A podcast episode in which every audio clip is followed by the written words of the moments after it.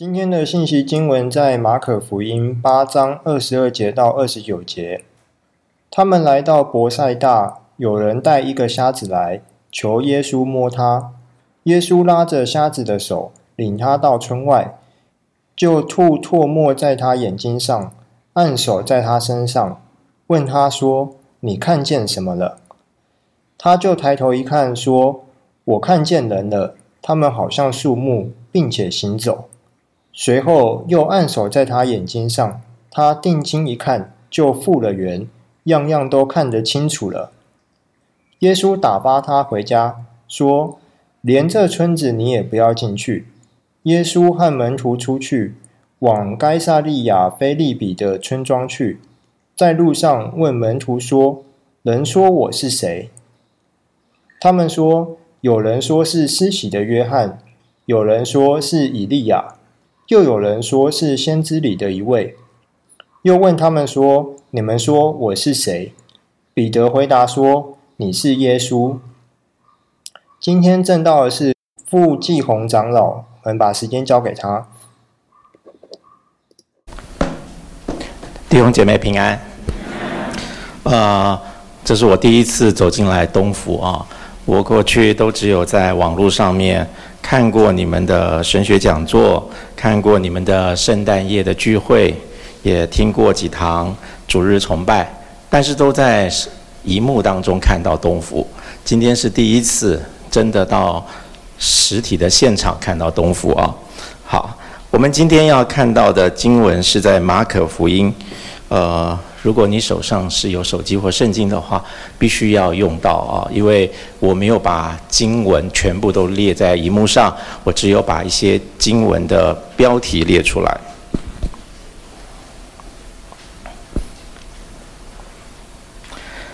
很高兴有机会到东福来，跟弟兄姐妹一起来思考呃这段圣经，从。今天的周报当中，我有一点有感而发。我昨天在信友堂参加了旧堂巡礼。那我去参加的时候，我坐下来，其实我们已经一年多没有进入到旧堂了啊。昨天同工们特别把它打扫干净，所以我们就坐在旧堂的若干的位置，然后去缅怀一下。那我坐的那个位置呢，我前面放了一张周报，结果一看那个周报是一九六八年的周报。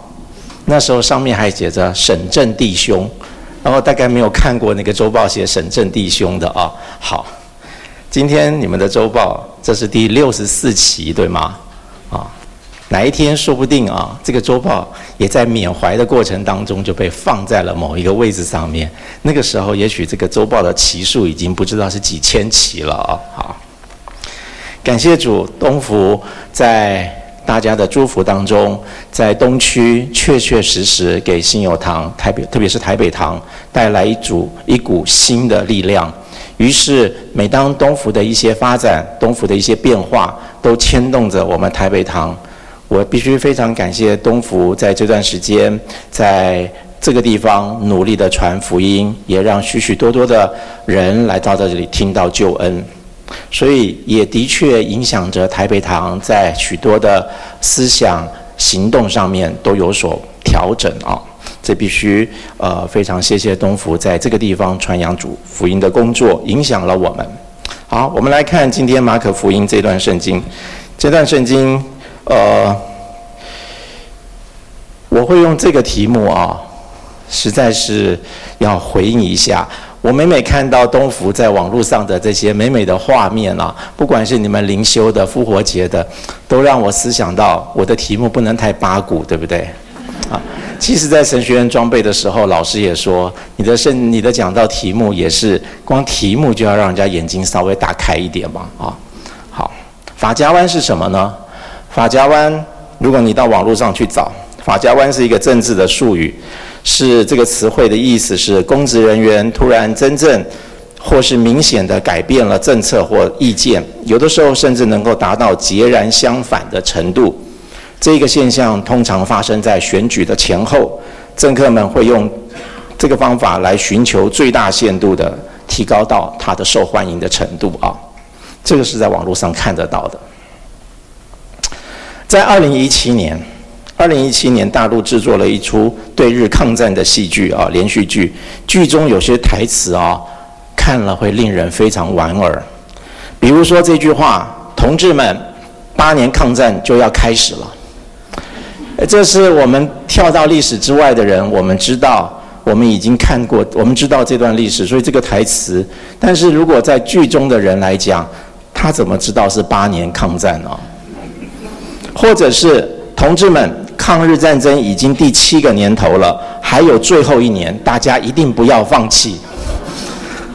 这位长官要么就是先知，对不对？所以，也许啊，现代人编台词的时候，已经是把自己的历史放到里面去了，所以这样编台词的时候，好像很合理哦。可是你不要忘记，刚刚我们所读的那段经文，谢谢主席黄执事帮我们读的那段经文。那段经文，呃，前面讲医治眼睛的事，后面那一段我特意选了，呃，两段圣经，一段圣经是主在伯赛大医治眼睛的事情，另外一段就是来到主耶稣和门徒的对话。这一段对话就是发生在主耶稣基督还有一年多就要上十字架了，所以主耶稣会不会对门徒说，还有最后一年，大家不要放弃？我不知道。他会不会讲准确的时间？我不知道。但是如果我们看历史，确实一年多之后他就上十字架了。所以这个时候的他，他跟门徒到底他要说什么？也许像刚刚那位长官一样吗？同志们，再忍耐一下，还有一年。主耶稣来到这个地方，跟门徒这样的对话。传统上大家都接受马可福音从一章一节到八章二十六节。是一个段落，然后八章二十七节到十六章的二十节是另外一个大段落。马可福音从一章一节神的儿子耶稣基督福音的起头，到八章二十六节，也就是刚刚伯赛大医治好瞎子，这是个段落。中间记载了耶稣基督在传道侍奉前两年当中所做的各种工作。作者马可很简要的用文字描述了主耶稣。他所行的许多神迹奇事，还有各式各样与人接触的经过。然而，从马可福音第八章二十七节以后的记载，比较着重在耶稣对门徒的另一种教导，尤其开始预言自己将要被杀，第三天复活。所以说，今天的信息经文正好来到马可福音的一个法家湾，耶稣行道的。耶稣行中的一个折返点，从之前的观点要转进到另外一个观点，稍后我会再解释这两个观点到底是什么。我们如果从耶稣最后一次、最后一次进入耶路撒冷的传道的脚中来看，也就是从侍奉工作的地理位置来看，马可福音的两个大段落正好是耶稣在侍奉工作上面的折返点，因为耶稣他这一次。特别是强调他最后一次进耶路撒冷之前的脚踪，他从巴勒斯坦南部的地区，从犹太省开始，然后北上经过撒玛利亚省，来到加利利，然后一路来到巴勒斯坦北边最北边的该撒利亚菲利比。左边这张图没有显现出该撒利亚菲利比，所以我找了右边这张图，大家可以看到右上角那个框，那个地方框了，上面有一个黑门山，黑门山的这个框内的。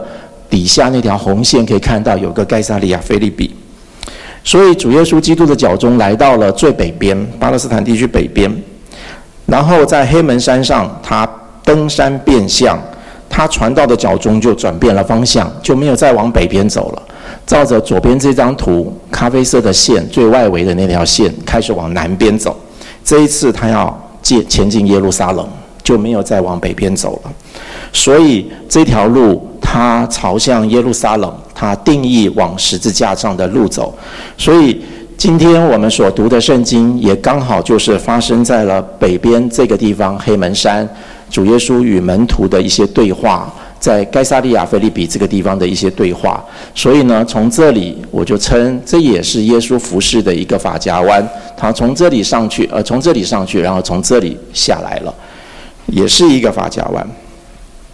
今天信息经文就发生在这个地方。来到该萨利亚菲利比这个地方，是大希律王为了纪念罗马皇帝凯撒提比留而命名的一个城市，他也加上自己的名字腓力，所以呢叫做该萨利亚菲利比。这个地方居住了许多的人种，有叙利亚人、罗马人、希腊人、犹太人。当地岩洞敬拜了一个希腊著名的神祇，叫做潘。耶稣基督选择在这个地方，他开始讲授他受死、被杀的信息，从这里开始讲。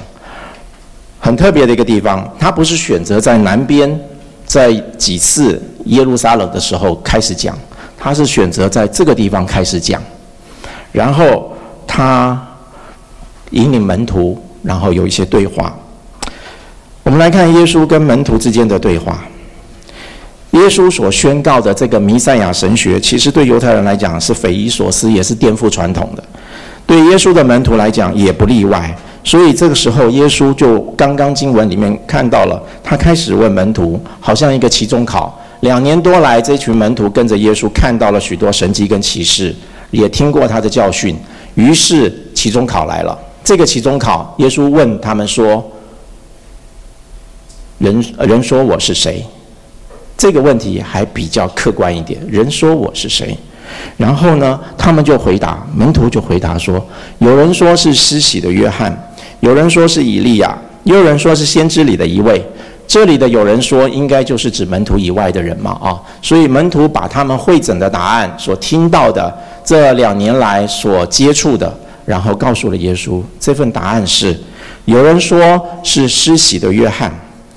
这样的回答应该是相当不正确，因为如果我们看圣经，我们知道。施洗约翰跟耶稣同在一个时空当中出现，确确实实是两个人，所以这个答案当然不会是对的。又有人说是以利亚，我想越来越对耶稣的身份有一点点呃背景的描述了，觉得他像以利亚，就是像先知一般的能力啊。但是也不可能，因为六天之后他就要上黑门山登山变相的时候，由以利亚跟摩西显现，所以耶稣也不会是以利亚。再来说，有人说是先知里的一位，这恐怕是当时大概门徒所搜集汇整的答案当中，可能是比较接近耶稣身份的，因为不知道要怎么来描述这一位。可是就算讲他是先知，也是相当的激进，因为以色列人的历史已经从最后一位先知到现在，已经有相当长的，甚至四百年的时间是没有先知了。所以呢，这种激进的说法对耶稣身份的描述。恐怕也也是最贴近的一种说法了，但是我们想一想，这个说法可能一直流传在犹太人当中，包括耶稣复活之后，两个往以马忤斯路上的人，耶稣与他们同在的时候，在面对耶稣这位复活的时候，也他们也在跟耶稣这样对话说：“你在耶路撒冷做客，还不知道这几天在那里出的事吗？”耶稣问他们是什么事。他们说，就是拿撒勒人耶稣的事，他是个先知，在神和众百姓面前说话行事都有大能。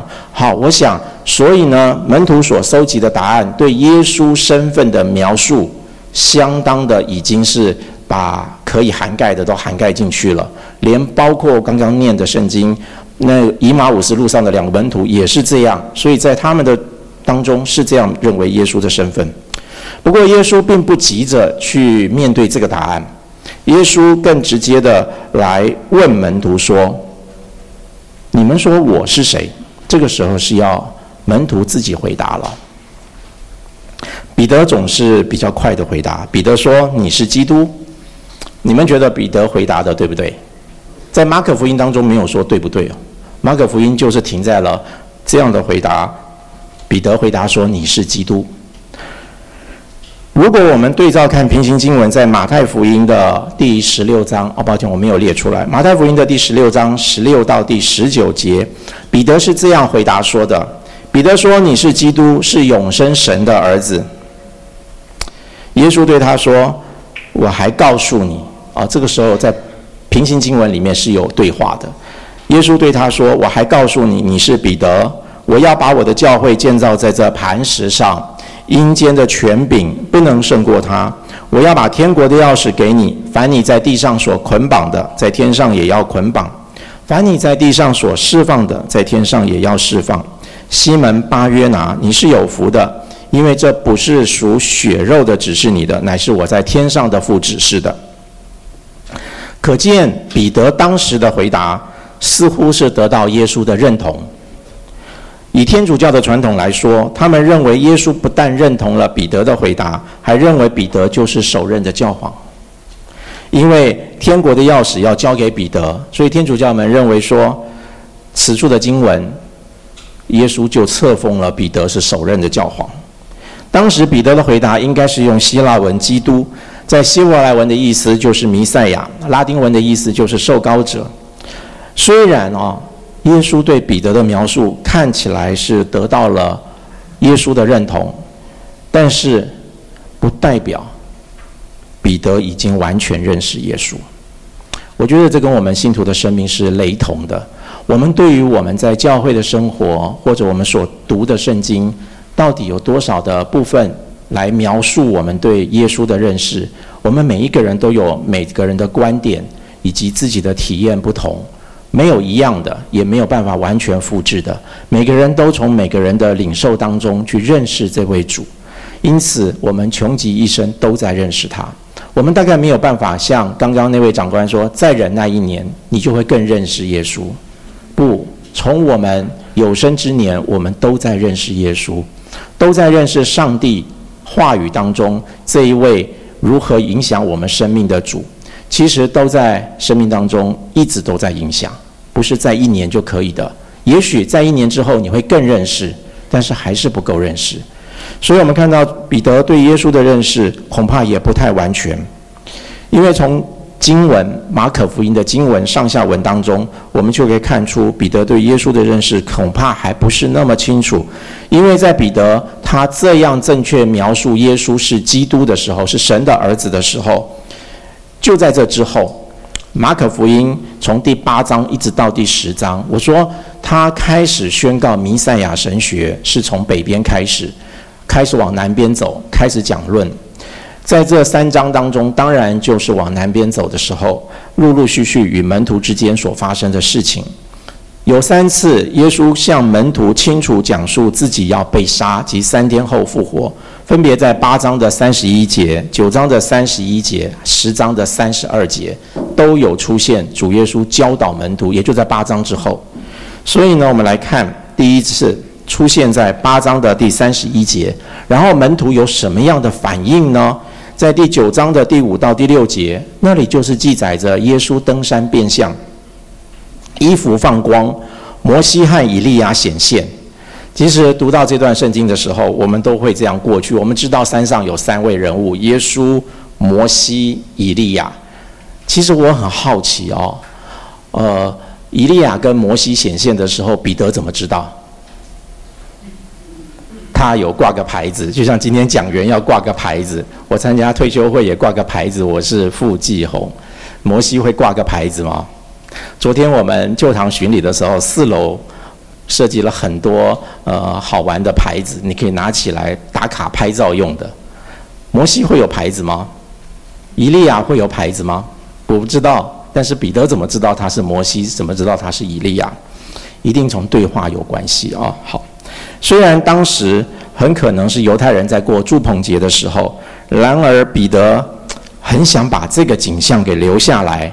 因为太宝贵了，他们旧约当中的人物以利亚，跟更早的人物摩西，都同时和他们所追随的这位人说的先知或者他们的夫子在一起，所以对彼得来讲，这个画面太震撼了。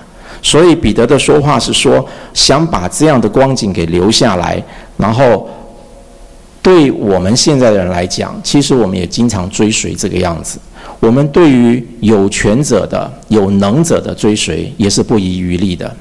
尤其在世界上的团体跟组织，更是这个样子。所以，我觉得彼得他当时的想法很简单，也就是要把这个画面给留存下来。这个画面太宝贵了，所以他也许是他传福音，或者也许他要告诉世人，他曾经有过这样的经历。我们知道后来的经文当中有描述到这一段，这个经历对他印象深刻。好，等一下再来说，到底这是什么样的一个糊涂事呢？第二次在九章三十一节，主耶稣又讲他要被杀，第三天后要复活。门徒之间产生了一些什么样的事呢？在三十三节跟三十四节，我们看清楚那个经文讲的就是，当耶稣教导受难复活预言之后，来到伯赛大的路上，啊，又回到伯赛大了啊，就是刚刚经过伯赛大上去，现在又回到伯赛大。门徒可能因为听到耶稣说将要受死，门徒之间立刻起了谁大谁小的争论，可能因为耶稣将要受难。那这时候，门徒开始怀疑老师，如果被抓之后，我们中间谁是接棒的人，谁是可以代表未来这个位置的人？这跟我们世人也是一样，我们非常会注重谁是接棒的人，谁是下一个有权力的人。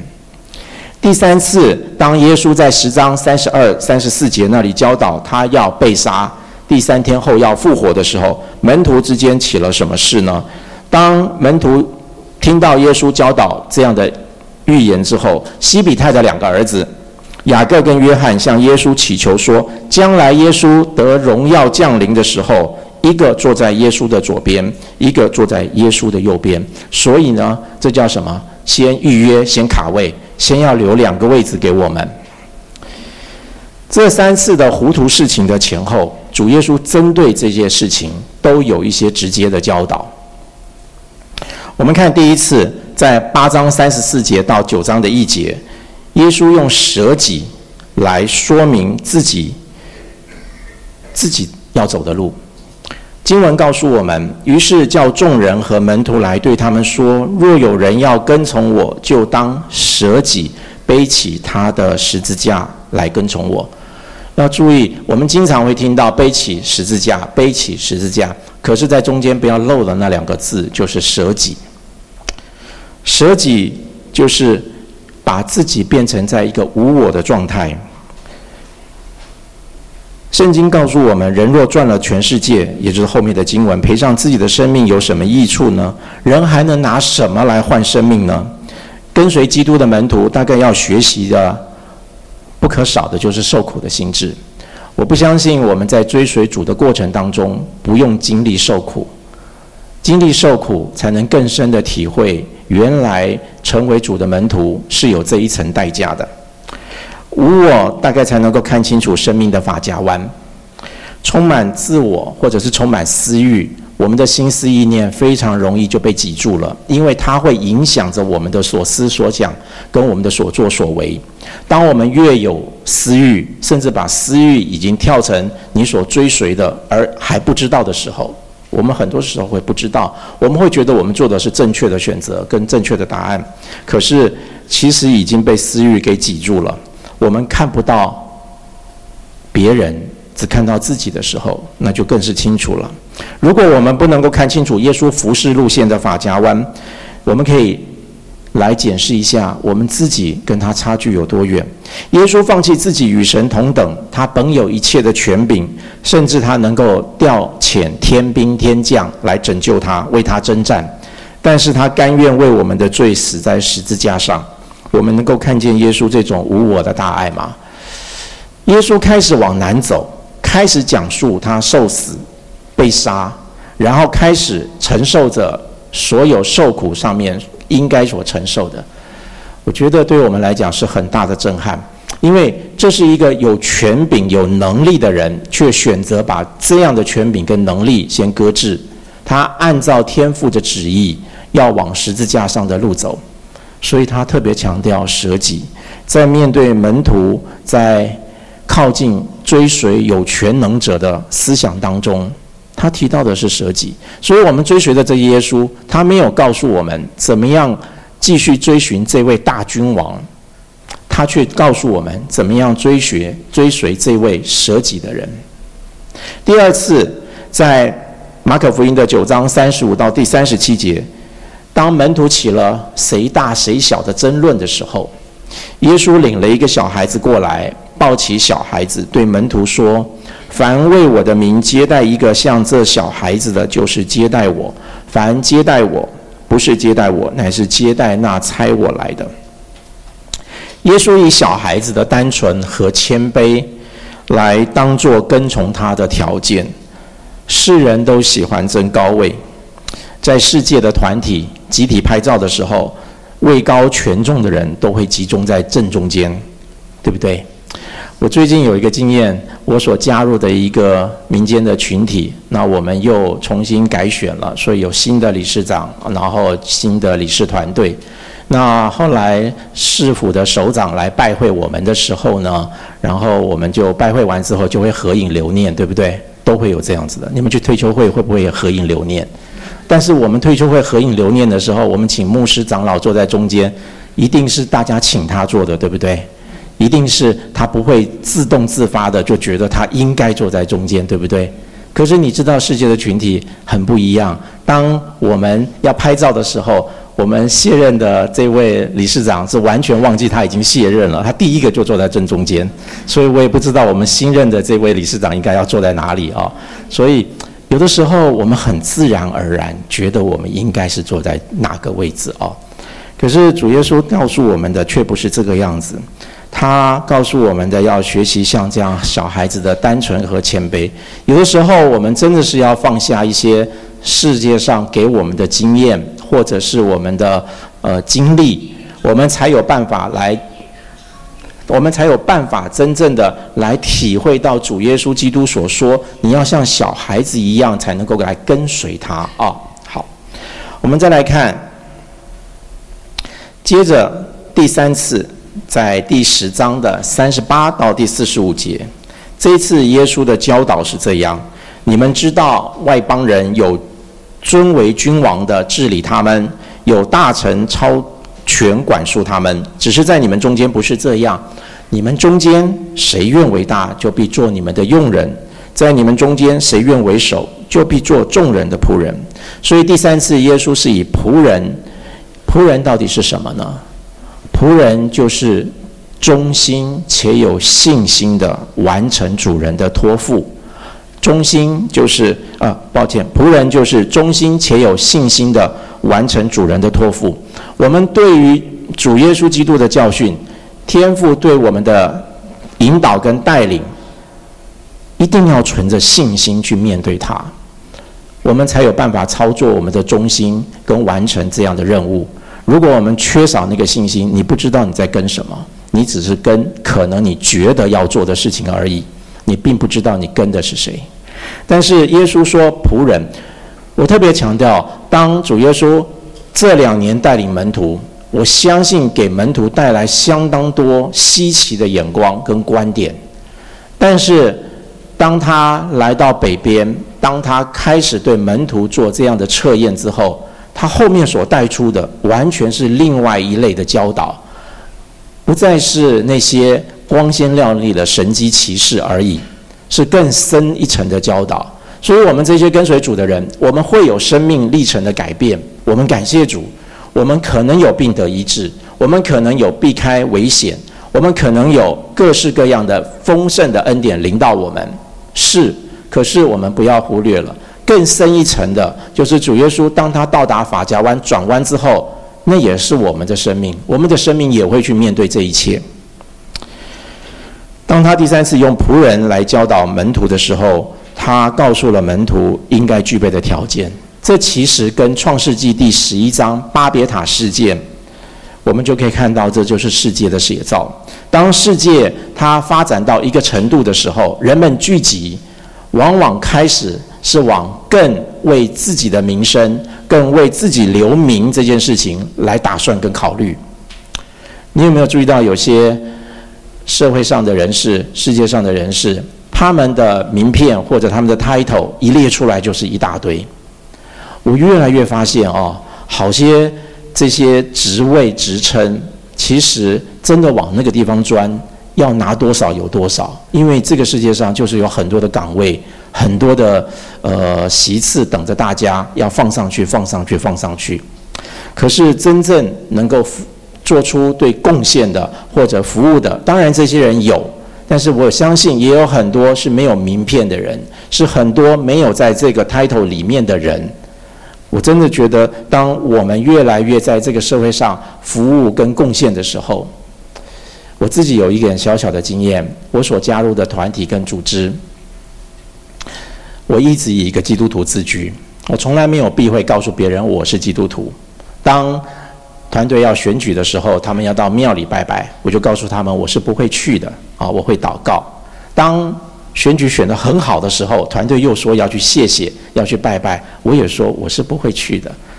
当一切的作为都往很有名声、很有 title 的方式去操作的时候，我大概都不会去啊。要去跟首长合影留念，要去哪里剪彩，要去哪里简报，我大概都不会去，因为我觉得我的时间非常有限，我要把有限的时间用在真正对我所参与的群体有利的地方。好，好，这三次的事件，我们来看。一方面看出门徒对耶稣是谁的认识并不完全；另外一方面，耶稣有正面给予门徒积极的教导，说耶稣到底是谁，我到底是谁。原来耶稣本身就是这三个特质的榜样。使徒保罗在腓立比书二章六到八节那里清楚地描述了这三个条件。他说他本有神的形象。不以自己与神同等为强夺的，反倒虚己，取了奴仆的形象，成为人的样式。既有人的样子，就自己卑微，存心顺服，以至于死，且死在十字架上。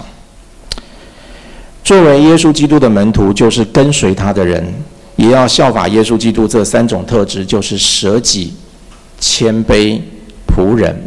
舍己，就是。如果按照经文讲，当舍己背起他的十字架，所以在背十字架之前就要先舍己了。那舍己那个背起他的十字架，背起我的那个十字架，背起我们的那个十字架，当我们舍己的那一刻，我就成为新的我，就是脱去旧人，穿上新人的我。那个背起十字架的，圣经上所说的背起他的那个十字架的他。就是你，就是我，就是新的我。我们愿意舍己。最后，我的结论是我们回到刚刚开始马可福音一章一节到八章二十六节，我说那是一个段落。然后八章二十七节就是比较多，我刚刚都在讲八章二十七节之后的事。那为什么我要讲经文？今天要读到二十二节博塞大的这一段呢？好。呃，我们刚刚讲有两部分的经文是马可福音法家湾前后的两种观点哦，这一部分已经说明了。耶稣基督宣告他受难复活的讲论，也是根据他自己的使命而来的。根据以赛亚书在五十三章十啊五十二章十三节到五十三章的十二节，我们知道那是第四仆人之歌，也就是以赛亚先知在七百多年前所预言的。他说：“他为我们的过犯受害。”为我们的罪孽压伤，因他受的刑罚，我们得平安；因他受的鞭伤，我们得医治。不要小看这些话，这些话也许我们从受难复活，特别我们刚经历过复活节，我们可能都有领受。但是你从另外一个角度去想，我们很多时候知道圣经的教导，就像耶稣，他知道天父对他的使命。他的工作是做成差他来者的工，所以他都知道，然后他去做，他去做的代价非常不小。如果向北边走的这段时间非常的荣耀，但他的荣耀当中，他都已经说了，不要把我的事情告诉别人。甚至在北边，他也这样说。可是对我们来讲，我们知道圣经的教训，知道耶稣基督宝贵的教训，我们到底有多少能够把它执行出来呢？可是对耶稣来讲，他知道先知以赛亚所说的弥赛亚就是他，而且他也知道他必须照着这经文说的，他受的鞭伤，我们得医治。没有十架怎得冠冕？所以对于我们来讲，我们知道圣经经文，我们愿意有多大的委身，舍掉我们对于我们自己的智慧跟经验，而去认真的执行圣经经文对我们的教导。可是耶稣他是这样做的。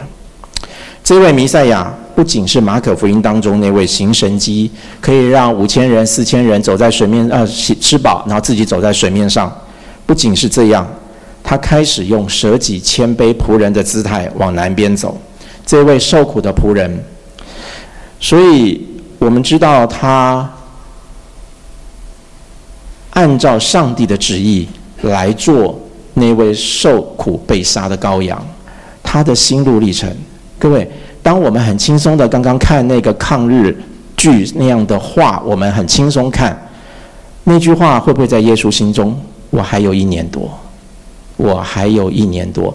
所以有时候我就在想，那个西西家哦，可以再活十五年，不知道那十五年他要怎么去计算？这十五年是被定定位的，也是知道的耶。如果说你还会活一段时间，那西西家每天过日子就活一段时间嘛。每天都在一段时间，可是说好十五年，会不会很恐怖？西西家会不会很害怕？每天都在十五年减一。耶稣他知道在一年多，或者他不知道，还是知道，圣经没有告诉我们。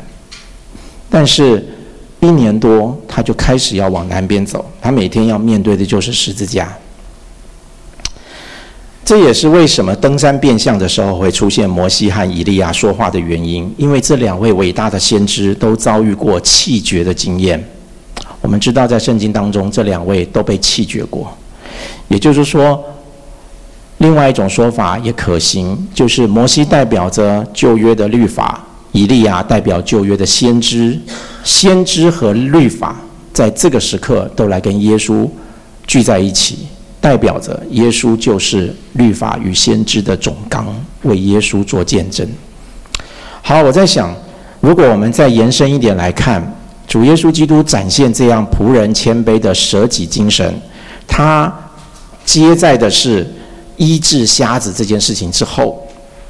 所以我在想，马可福音的第二个段落就不一定从二十七节往后延伸，也许我们再往前看到二十二节。二十二节，主耶稣在伯赛大，有人带一个瞎子来求耶稣摸他，耶稣拉着瞎子的手，领他到村外，就吐唾沫在他眼睛上，按手在他身上，问他说：“你看见了什么？”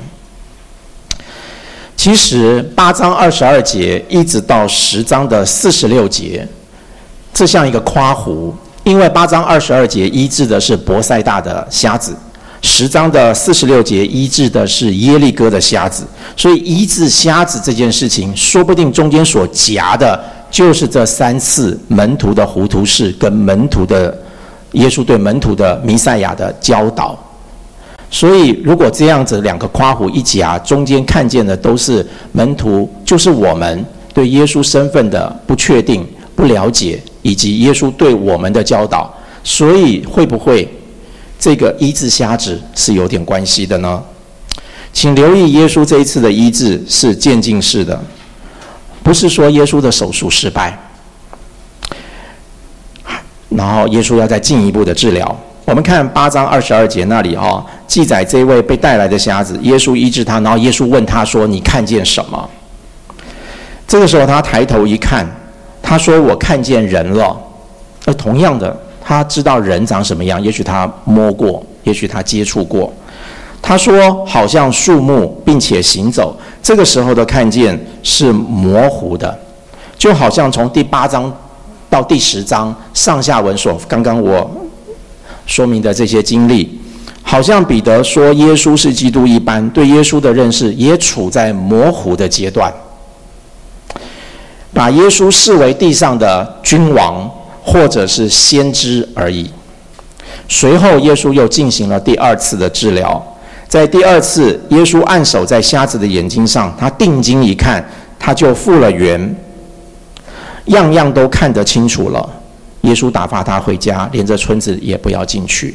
所以第二次他看得比较清楚，看得很清楚。然后，耶稣会不会对门徒的教导，就是希望我们从不清楚。好像清楚，到我们必须跟随耶稣基督来到一个很清楚的状况。罗马书第十五章第十九节那里说：“因一人的悖逆，众人成了罪人；因一人的顺从，众人也成为义了。亚当将人们往死路里面带，有一条路，人以为正，至终成为死亡之路。世界的路就是这样的写照，带领我们追求权力、名声，带领我们追求人的称赞。还好，耶稣把人们往活路里面带。罗马书六章八节那里说：“我们若是与基督同死，就信必与他复活。”所以，当我们愿意舍己的时候，当我们愿意放下老我对于一些坚持的时候，背起那个受苦的十字架，放下自己的意念，真的很苦。放下自己的意念，真的很苦。在那一瞬间的转念，真的需要圣灵的帮助。就像那个小儿子需要醒悟过来，回去找他爸爸求救一样。我们需要那个力量，那个力量是圣灵的功功效在我们心中，所以我们需要学习放下那个，放下那个。我们必须脱去旧人，穿上新人，先效法耶稣的死，才能得到新的活命。所以，各位弟兄姐妹，我们对于耶稣基督弥赛亚身份的认识，是处在看人像树人一般的行走，处在模糊的阶段，还是看人样样都看得清楚的阶段？是？只看耶稣像名人般的受人欢迎拥戴，像是一个呃世界上许许多多商品会介绍的，还是看见耶稣他是那位舍己谦卑仆人的榜样，进而效法他的榜样？所以我们都需要面对耶稣来医治我们那个属灵的眼睛，使我们看他看得更准确。每一个人的经历可能都不一样，每一个人要动的手术也不一样，每一个人所接触的环境也不一样。但是主对你肯定有不一样的计划，而且这个计划都在实现当中。我们没有办法复制旁人的生命，但是我们却可以看耶稣的生命成为我们的生命效法的榜样。所以，我们的生命是否正在经过发夹弯呢？我们一起祷告。亲爱的天父，感谢你赐下爱子耶稣基督成为我们的榜样，因为耶稣基督不但是奇妙测试、全能的神、永在的父、和平的君，更是那位被人藐视、被人厌弃、多受痛苦、常经忧患的人子。感谢神将这样的耶稣基督赏赐给我们，因他受的鞭伤，我们得了医治；因他复活的大能，使我们可以重生。我们为这样的恩典再次献上感谢。